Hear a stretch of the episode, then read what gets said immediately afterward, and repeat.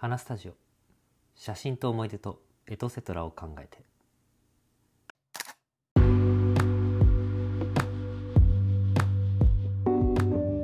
皆さんこんにちは。ポッドキャスト花スタジオをお聞きいただきありがとうございます、えー今回はカメラを始めた理由ということで、えー、と僕のカカメラを始めた理由をちょっとお話ししようかなと思います。厳密にいつ始めたっていうと結構曖昧で、えー、と初めてカメラを持ったっていうタイミングで言えば、えー、と中学生の時ですね。今から10 15年15年ぐらい前なんですね。誕生日にあのカメラコンデジですね。パナソニックの DMC100 だったかな。のコンデジあのロゴとかはとりあえず JPEG だけ撮れるあのめちゃくちゃ簡単に使えるカメラが、えー、と初めて自分で持ったカメラなんですけどただちゃんとそのカメラを学ぼうと思ったタイミングは、えーとね、大学生の2年生ぐらいかな。あそうですね2年生ぐらいですね。時にえっ、とボランティア団体に所属しててでそこで、まあ、カメラマン、えーとね、広報みたいな、えー立場でその活動を記録するカメラマンみたいな、えー、と役職があって活動中にね。でえっ、とねその団体でその写真とかを管理してる広報部っていう部部署があってその副部長と仲良くなったんですね。で仲良くなってなでちょうど活動が一緒になった時に、えっとね、カメラの撮り方をちょろっと教えてもらったんですよ。でカメラの撮り方を教えてもらってあカメラって結構面白いんだなと思ってそれまではねただ写真をただこうパシャって記録するだけのものだぐらいしか思ってなくて特に趣味性っていうのを感じなくて。で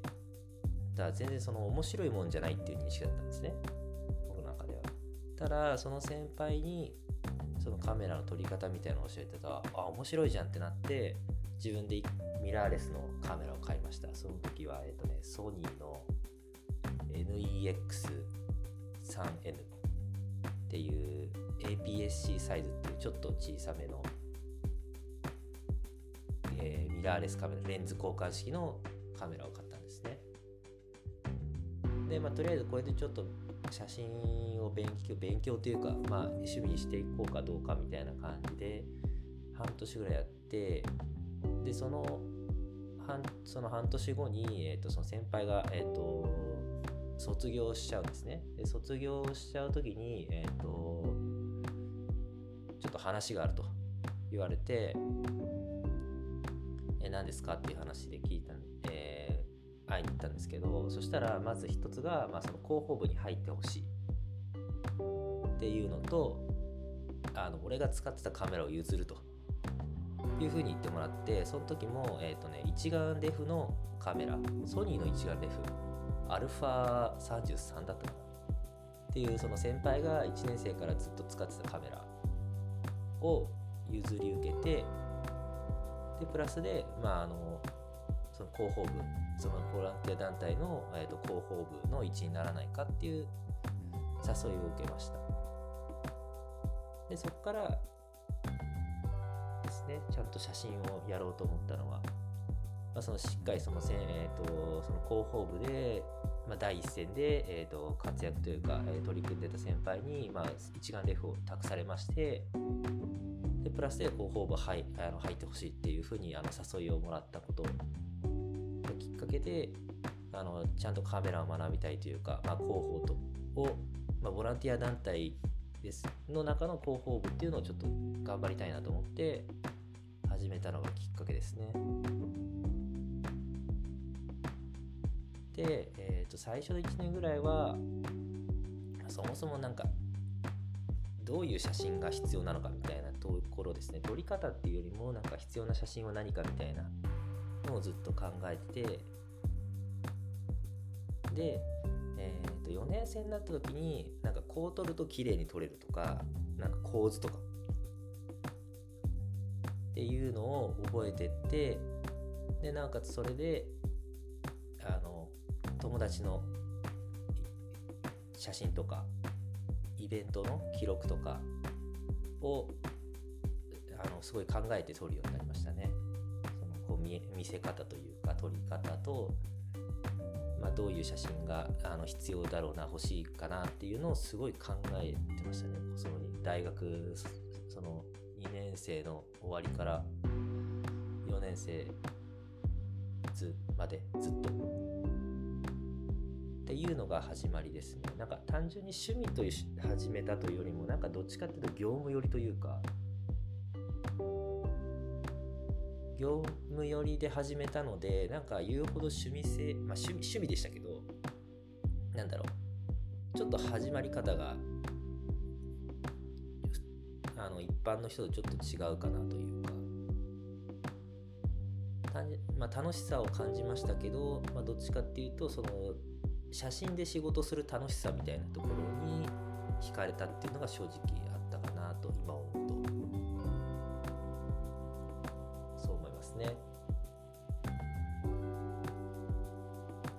で、えー、っと卒業した頃卒業する頃にカメラをまたそのカメラまだ全然使えたんで後輩にあげたんですね。で後半に上げて一眼レフの方でミラーレスの方はあのそのソニーの、えー、NEX3N っていうのは、まあ、自分でずっと持ってる今でも今持ってるんですけどただなんか当時その卒業する前後というか4年生2016年に卒業したんですけど2000その辺の2014年前後であのソニーの α シリーズが出て発売されてあの今有名なソニー α74 とか73とか 7S3 とかありますけどあれのもう超初期モデルがちょうど販売された時期販売されて1年経った頃ででなんかそれがめちゃくちゃ欲しかったんですね。なんかちゃんとしたカメラ1個自分で買いたいなと思って社会人になって。でその時に一眼レフはなんかでかすぎてちょっと嫌だなと思ったのとそのソリンのアルファシリーズミラーレスフルサイズミラーレスって言われるジャンルのものがまだ目新しい時だったんでなんかすごい最先端感があって。あこれいいじゃんってなって買いましたねまあその時は、まあ、レンズとかは特にちょっとまだ知識もなかったんで、えーと、とりあえずレンズキットでずっと変えて撮ってましたね。まあ、でもそれでも十分楽しかったというか、まあ、フルサイズっていうその今では一般的なそのスタンダードな大きさの、えーと、センサーカメラのセンサーサイズの規格があって今までそういうカメラ撮ったことなかった解像感とかがやっぱりそのサイズが小さい APS-C って言われるその一回り小さいやつと比べてやっぱ全然違うのは素人でも結構分かってそれが楽しくてずっと撮ってましたね。で社会人の3年目かな。でちょっと一旦飽きちゃったんですよね。理由は単純になんか構図とかなんか撮り方ばっか気にしててあんまり作品性がないっていうわけじゃないですけどなんか撮っててその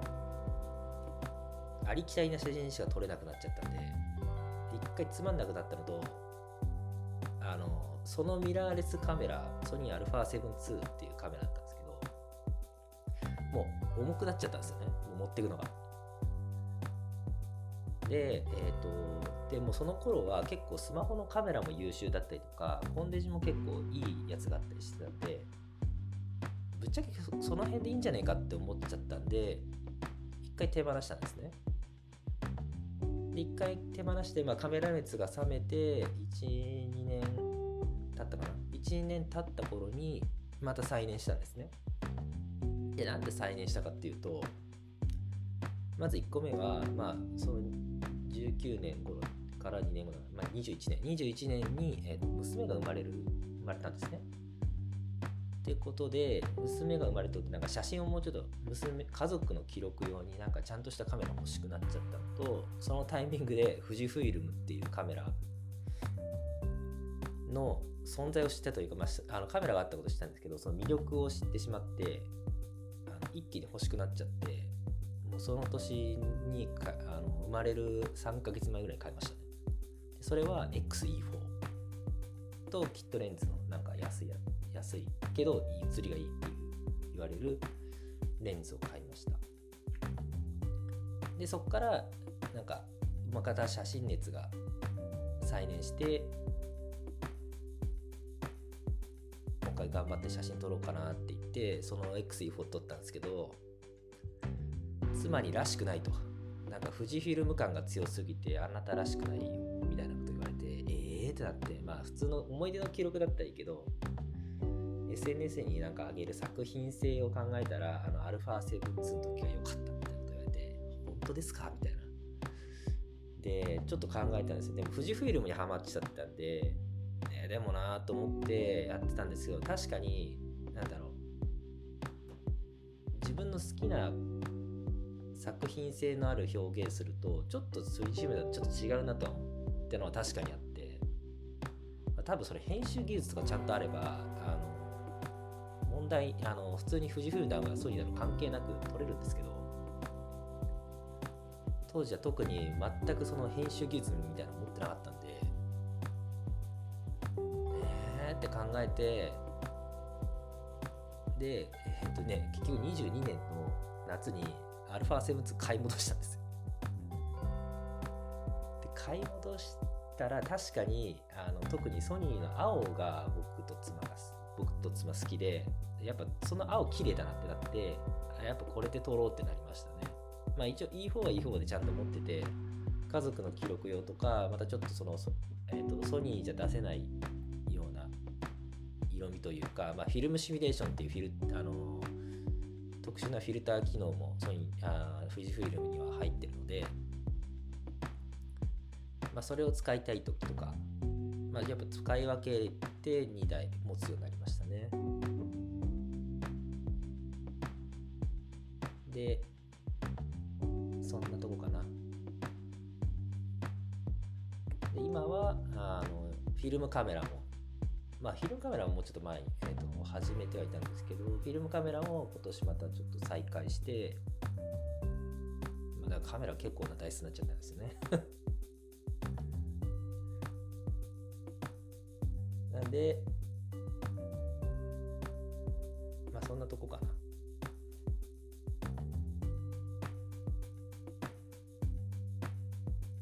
以上で、えーと、僕と,、えーと、再開した理由になりますかね始めた理由と、まあ、あと再開の理由もお話しいたしました。えーと、こんな感じで、えーと、ポッドキャスト花スタジオでは、えー、とカメラ写真にまつわる、えー、より、えー、パーソナルな部分についてちょっとお話しする番組を届けしたいかなと思っております。えー、最後までお聴きいただきありがとうございました。それでは。